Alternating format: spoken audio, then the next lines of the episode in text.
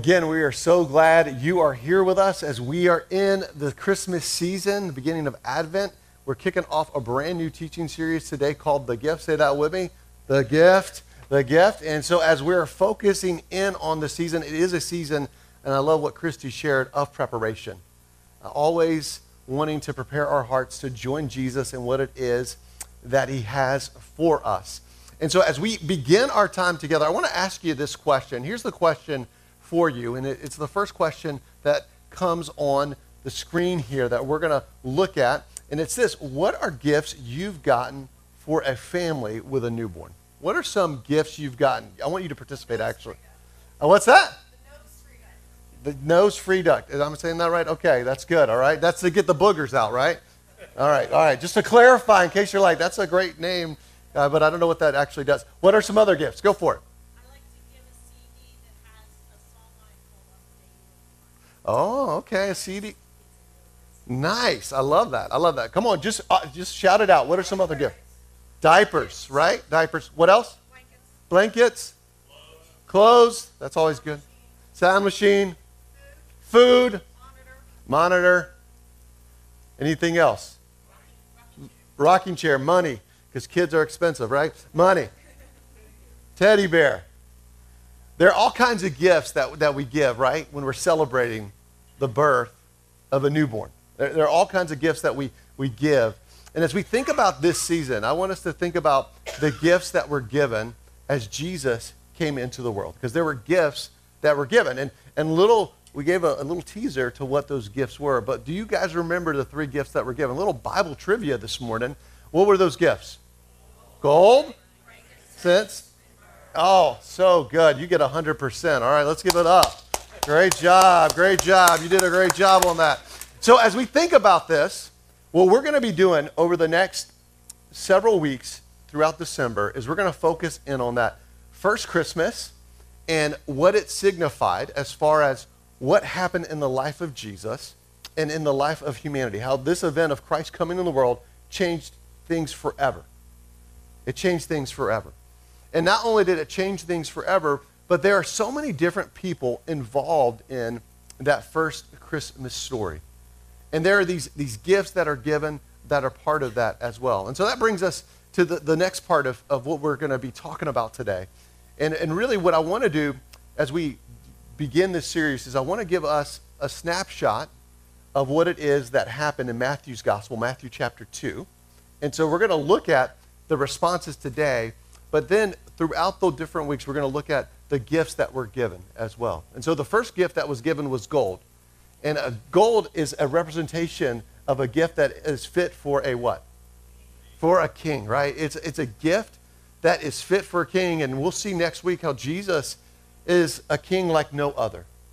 He's a king like no other. and how he comes, and not only to serve and not only to share who he is, but ultimately lays down his life as a sacrifice for us.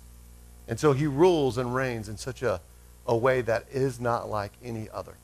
And so the first, again, gift is gold. The next gift is frankincense. Say that with me. Frankincense. Frankincense. And, and this is, again, a, a gift that would be a picture of the priestly aspect of what priests would do when they would put frankincense over the, the aroma, the offerings that were offered to put up a, an incredible scent to the Lord. And so Jesus being our great high priest, he too, he too offers something. He offers something that has never been done and can never be done again, which is himself. And we're going to see that in, in a couple weeks here as well. But again, that gift of frankincense. And then the last gift here is myrrh. And it's a gift that's given for someone who's going to die. And this is, again, a foreshadowing. All these gifts gold, foreshadowing who Jesus is, like his coming, but also what ultimately he will do, frankincense, who, what he came to do, but what he would do and continues to do on our behalf, and then myrrh, his burial, and how ultimately he died, but praise be to God, he doesn't stay dead, right?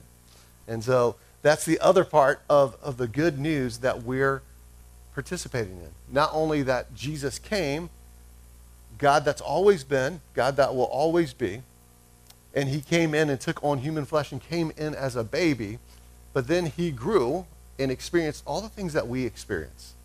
You know, he eventually became a toddler, a teenager, a man, and then he would lay his life down for you and for me. And then three days later, he would rise from the dead. And he did that because of a need that we have, because we have a sin stained condition that makes us spiritually dead. And it's through Jesus and through him alone that we have spiritual life. And so, praise be to God that this Christmas season we can hold that out. We can journey with him what it is that he has for us, but others as well. Well, recently I was going to the movies and I saw this, this film. How many of you guys have seen this movie yet? Anybody? Show of hands. Okay, it's a couple people. it's called Journey to Bethlehem. And they, they say on the front end of this, hey, we take some creativity uh, licenses, license uh, here on what it is that we're doing with the movie. But what they did do, I thought, which was good, is they added some real fun dynamics to it. They made it more like a musical. And I'm not going to do a rendition of any of the songs that they did, all right? But they were really, really good. Really good. My mom and I actually went to go see this movie together. But one of the things that struck me as I'm watching this movie is I'm just reminded of the different characters because this movie focuses specifically on the Matthew 2 account that we're going to actually look at today. But the different characters, but also the different responses to the coming of Jesus. You see all kinds of different responses to the fact that Jesus came to the earth. And we're going to actually see that today. But this movie does a great job of, of talking about the different characters like Mary and Joseph, like Herod, like the Magi. You know, you start seeing these different characters emerge and they start giving personality to them as well. And they all had a different response, again, to Jesus, as we're going to see today as we begin this teaching series. Which leads me to this for us today, and it's this What is your response to Jesus? What is your response to Jesus. Because one of the things that we want to get to the point of in our own life is to personalize this question How am I responding to Jesus? And for many of us, we have maybe grown up in the church and maybe we've heard things, but for us, we've never come face to face with who Jesus is to us, what he's come to do for us, who he truly, truly is. Some of us, church is new to us and we're here and we're like, all right, I'm coming because it's December and I want to get in that Christmas vibe, right? Someone said, hey, come with me and join me. And, and I'm glad you're here and we're glad you're even checking this out. But for some of us, we're new to this whole thing and we're trying to figure out where we fit in the story of what it is Jesus has come to do and what Christmas is about. And maybe we're not fully there yet. Maybe we're just like, hey, I'm, I'm just exploring. And that's great we are so glad you are here today. But my, my prayer, my hope is that we're able to walk away with how am I responding to Jesus? Because we all have a response that we have to give to who he truly is. And so today we're going to see three specific responses, and I believe each of these responses is where, where we all would find ourselves in. So one of these responses is where we find ourselves in when it comes to Jesus. So if you have your Bibles, I want to invite you to open up with me. We're going to be in Matthew's Gospel again, Matthew chapter 2. Matthew chapter 2. And we're going to start in verse 1 and 2. And it says this, says this, after Jesus was born in Bethlehem in Judea during the time of King Herod, Magi from the east came to Jerusalem. And they asked, Where is the one who has been born King of the Jews. We saw his star when it rose and have come to what? What's the word? We've come to worship him. And so there's these, these characters called the Magi. Say that with me. Magi. Magi. And, and when, you, when you see this, this title, Magi, and you hear Magi, it's actually the only place that we find them in the Christmas story, here in this account. And the Magi came from the east they're, they're believed to be wealthy men who are Gentiles who really um, were involved in helping to reveal the things that are unseen and making sense of them. So, whether that was dreams, whether that was the stars, whether that was prophecies that were given. They're trying to make sense of these things. And, and people often call them, call them kings. You know, you maybe heard them referred to as that. Because again, they were people of great influence, in affluence as well. And just by a little more Bible trivia this morning, how many, how many magi were there? We don't know. That's actually the right answer. Rebecca, you can tell she's been reading her Bible, right? She's been. But the reason we think there, there's three is because of these three gifts that we're going to see later on. But there's no indication actually how many were there. So we don't know. We don't know, but we do know that they came a long way. Many scholars believe it took them actually two years to get to this point, to come to King Herod, to look for Jesus, to find where he was at as they were, they were coming to King Herod and they asked this question again Where is the one who has been born king of the Jews? And the other part of this that's really important is there's this king, King Herod. And he's called Herod the Great because he's such a great king. No, that's a joke. He was not. He was not a great king. But he was the one that Rome appointed to rule over the Jews. But we know just as you study history, how tyrannical he was. So much so he became paranoid of his own sons and had his sons executed. And, and not only that, but had, had children who were, who were two years old and younger taken out as well because of the threat that he had about Jesus coming. And so we, we get a sense of what is happening here. There are these characters from the east, the Magi, which again is these people who are, who are checking out and ex- explaining the unexplainable. That's where we actually get our word magician from, magi. Just a little fun fact for you. And the other thing that's happening is there's a lot of darkness, right? This is darkness when we're talking about Herod and, and what's happening in this context.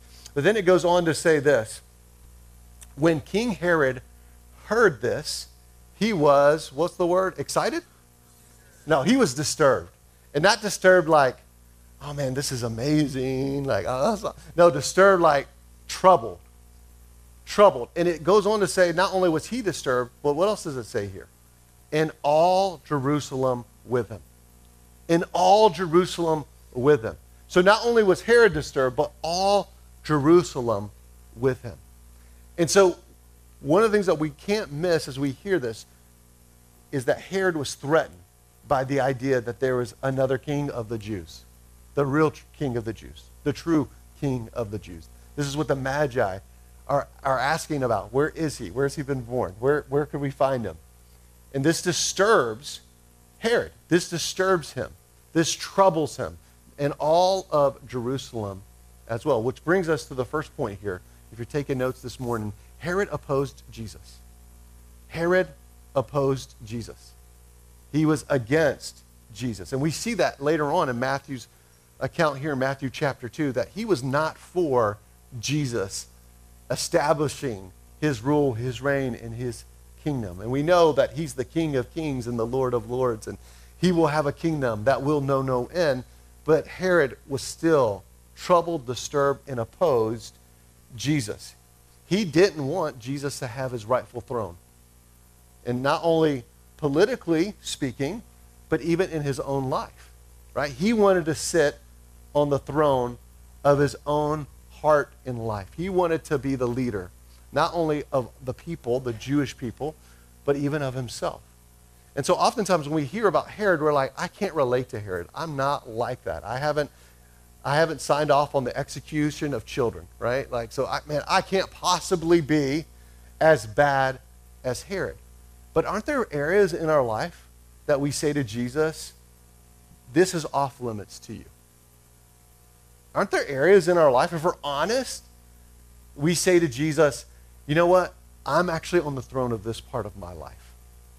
This, this, this space, this throne is already occupied. In other words, we all have a little bit of Herod in us.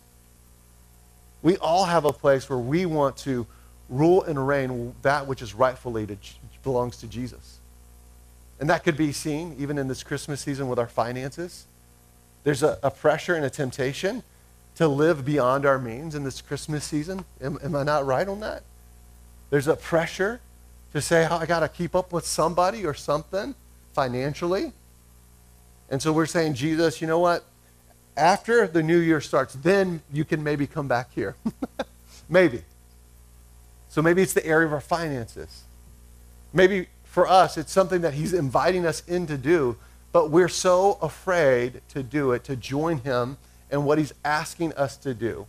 A step He's asking us today take. We're saying, no, no, no, no, no. I can't possibly trust you with this. Maybe it's our sexuality.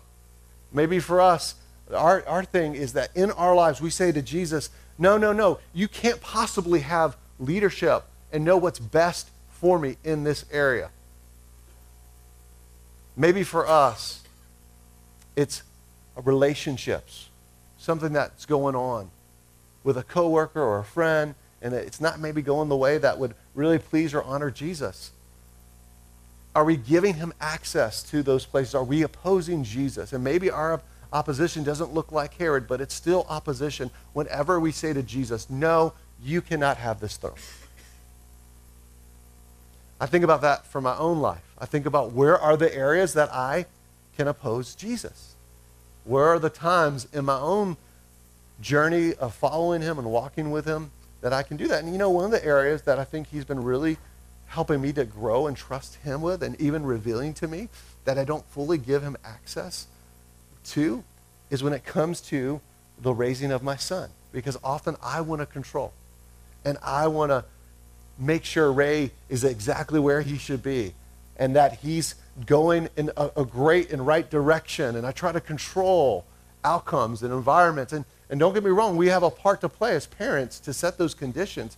But I don't want to ever lose sight of the fact that my ultimate goal and role in his life is to trust Jesus and surrender and to walk with Jesus and let Jesus do only what Jesus can do in the life of Ray. Because when I'm trying to control it and I'm trying to make something happen, I actually cannot see clearly. I get tunnel vision. Anybody with me? Anybody get like so tunnel vision that all of a sudden, all of a sudden, I don't have a posture of openness and awareness to God's activity. But rather, it's what I can do, what I can manufacture and make happen on my son's behalf, versus saying to Jesus, hey, I want to join you in what it is that you have for me. Maybe for you, there's another area of your life. Maybe there's an area that Jesus is saying, hey, I want you to believe and to trust me with this area. I want you to know that I'm for you. I'm for you. I'm not against you. And to do that, we need to always evaluate before Him what are those areas that I say are off limits to you? This is off limits to you. What are those areas? Again, it's easy to look at the first Christmas story and say, I could never be like Herod. But all of us, there are times where we have those places and spaces where we say, No, Jesus, you can't have access here. Well, it continues on as we read through this passage. It says this When he had called together all the people's chief priests and teachers of the law, he asked them where the Messiah was to be born. And then it goes on to say the following it says this In Bethlehem in Judea, they replied, For this is what the prophet has written. But you, Bethlehem, in the land of Judah, are by no means least among the rulers of Judah. For out of you will come a ruler who will shepherd my people, Israel. And so they knew, right? We see the priests and the teachers, they knew where to find this reference. And they're look at Micah chapter 5, verses 2 and 4. So they, they knew the scriptures. They knew the scriptures. And one of the things that has caught me and surprised me this time around with reading this story is how the teachers and the priests knew the scriptures but still stayed there. They didn't go find King Jesus. Do you notice that? They, they stay there. They stay there. They were comfortable, maybe. Maybe it was too costly for them. Maybe they were afraid of what Herod was going to do to them. But it reminded me of what Jesus would say when he walked the earth and he talked to the religious leaders in, in John's gospel, John 5, 39 through 40, where he says, Hey, you search the scriptures, but the scriptures are telling about me. yet you will not come to me to have life. You will not come to me to have life. And life's not limited to our right standing and forgiveness of sin with Jesus, but also the life that is marked with flourishing under the leadership of Jesus. But again, they were just preoccupied. They were busy. They were dismissive of Jesus. But they did not go to him. The priests and teachers dismissed Jesus. And we see this happen again and again in the life of Jesus, don't we? When you study the Gospels, you see teachers and the priests and the religious leaders of the day, not all of them, but many of them, dismiss who Jesus is, dismiss who he is. They wouldn't allow themselves to be inconvenienced to go to the King of Kings, the one that the scriptures had told about, the one that they could even quote a scripture about.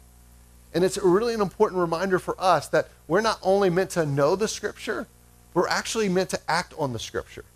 We're not only meant to read the scripture so that we can learn more information, we're meant to see Jesus for who he is and to join him in the life that he's called and invited us into.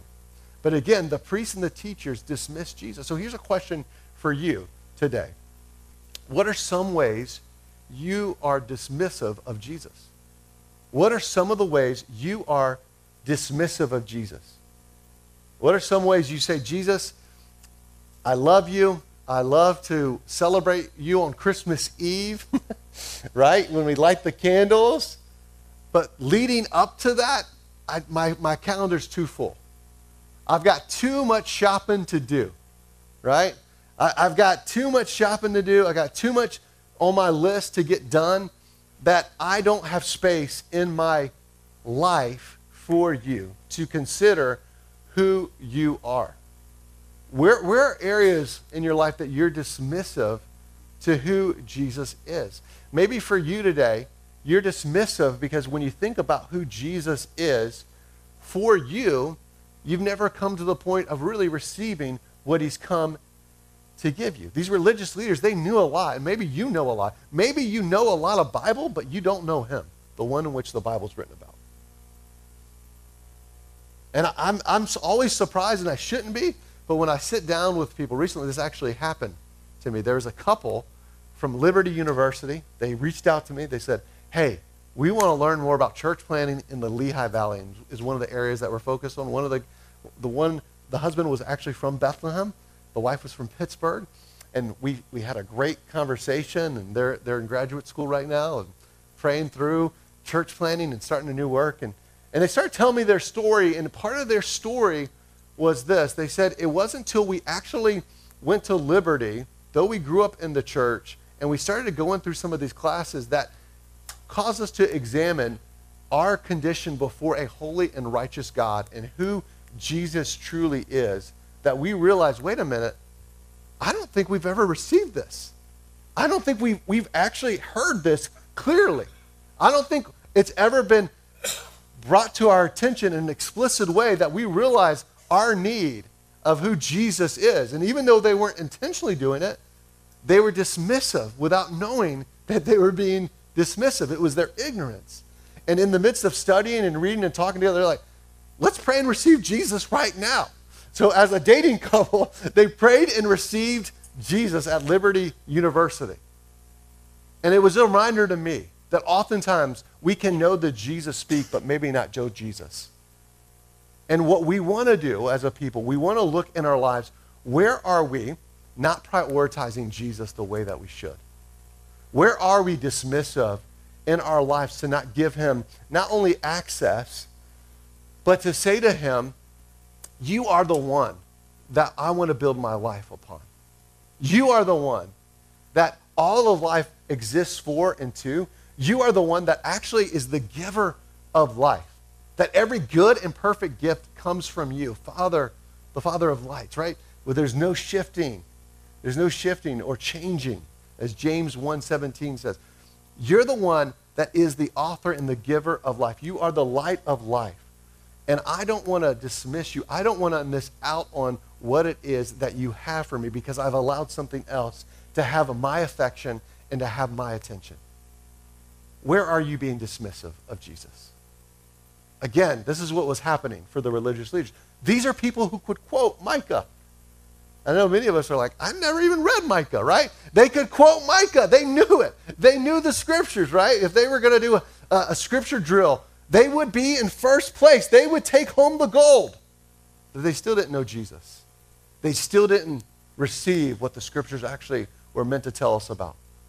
Who this Jesus is and the invitation that he gives us in joining him and seeing his kingdom advance. Because he is the King of Kings. He is the Lord of Lords. He is the wonderful counselor. He is the Prince of Peace.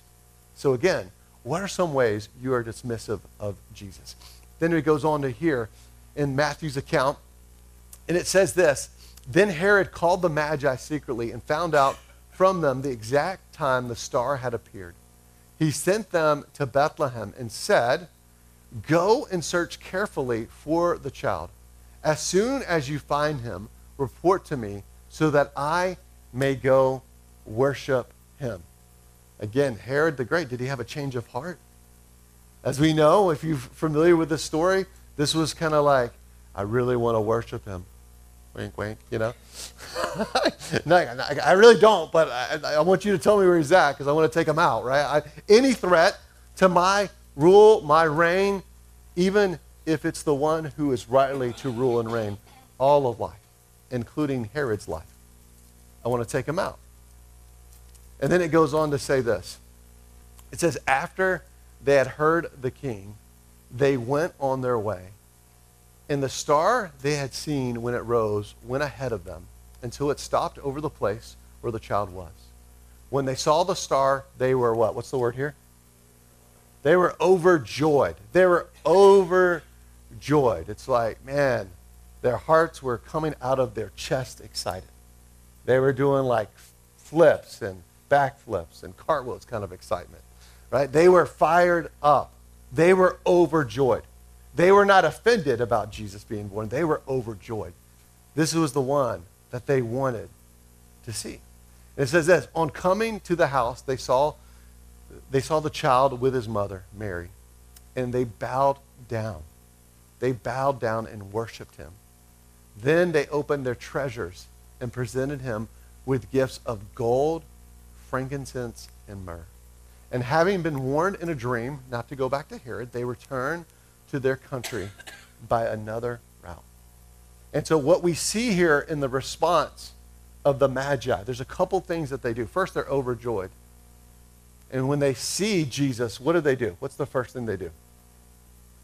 They worship him in a specific way that they worship is that they bowed down. They got down low.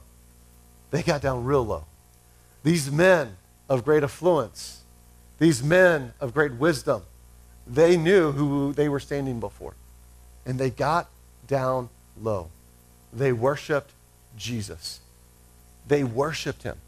These magi, they worshiped him. They said, You are the one. You are the one that we have been looking for. And we want to give you these gifts. And actually, this is the first time we see the idea and where we get the idea of gift giving. It's from the Magi because they're giving these gifts to Jesus. And as they're giving these gifts to Jesus, it's a reminder that they treasured Jesus as the ultimate treasure. They came here as men who had great, again, affluence and influence, and out of their wealth, they gave to Jesus. They pulled out their treasure. They, this is like a diplomat saying to another diplomat, I recognize who you are. I see you for who you truly are. And we're going to break down these gifts in the coming weeks here. But I don't want us to miss this that the response of the wise men when they saw Jesus was to worship him. So here's a couple things for us as we think about this. In what ways can you worship Jesus this Christmas? What ways can you worship Jesus this Christmas? What are some of the ways that you can give him not only the throne of your heart, not only see him for who he is, but out of the treasure of who you are, through your time, your treasure, your talent, see him for who, who he truly is, to worship him, to, to give the worth that he is deserved, the worth that would see, say to him, You have my atten- attention, you have my affection. And I want you not to miss this because some of us in December, I want you to know December can like feel very odd and eerie for us.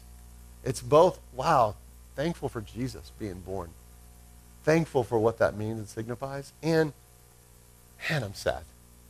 I'm sad that this person isn't here.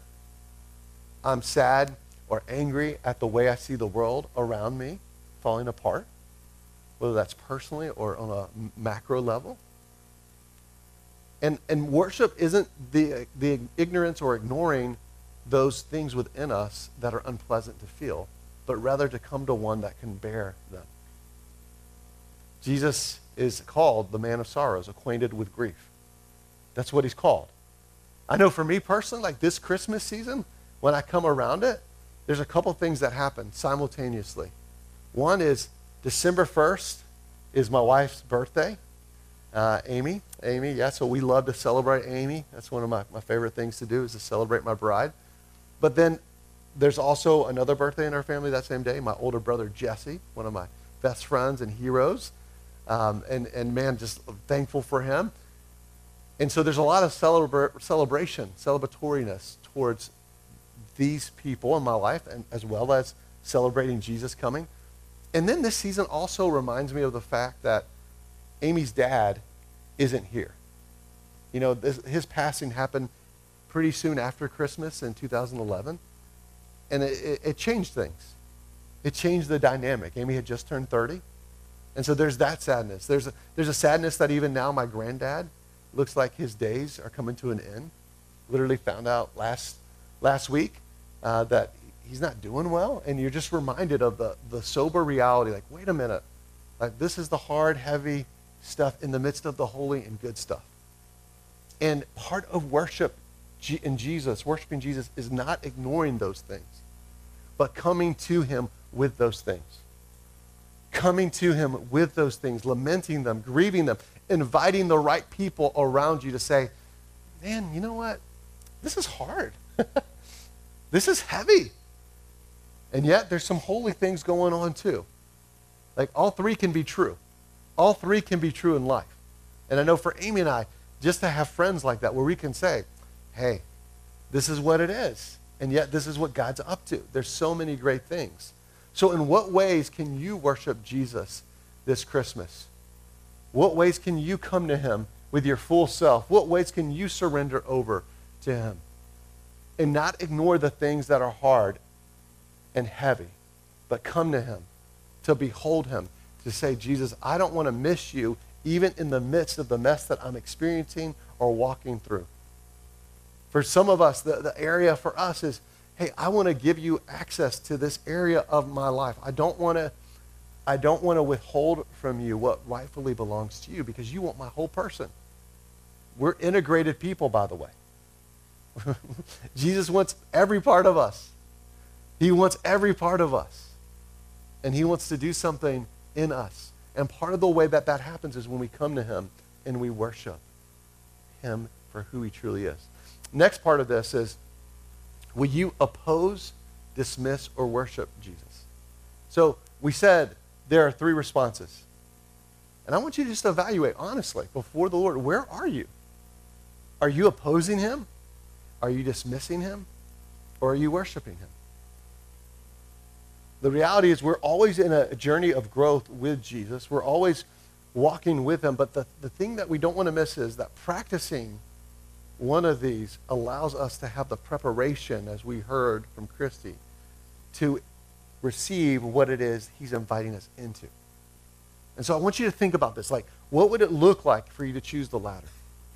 Sometimes worship means opening the Word of God and jumping in to a chapter and just letting it just wash over you.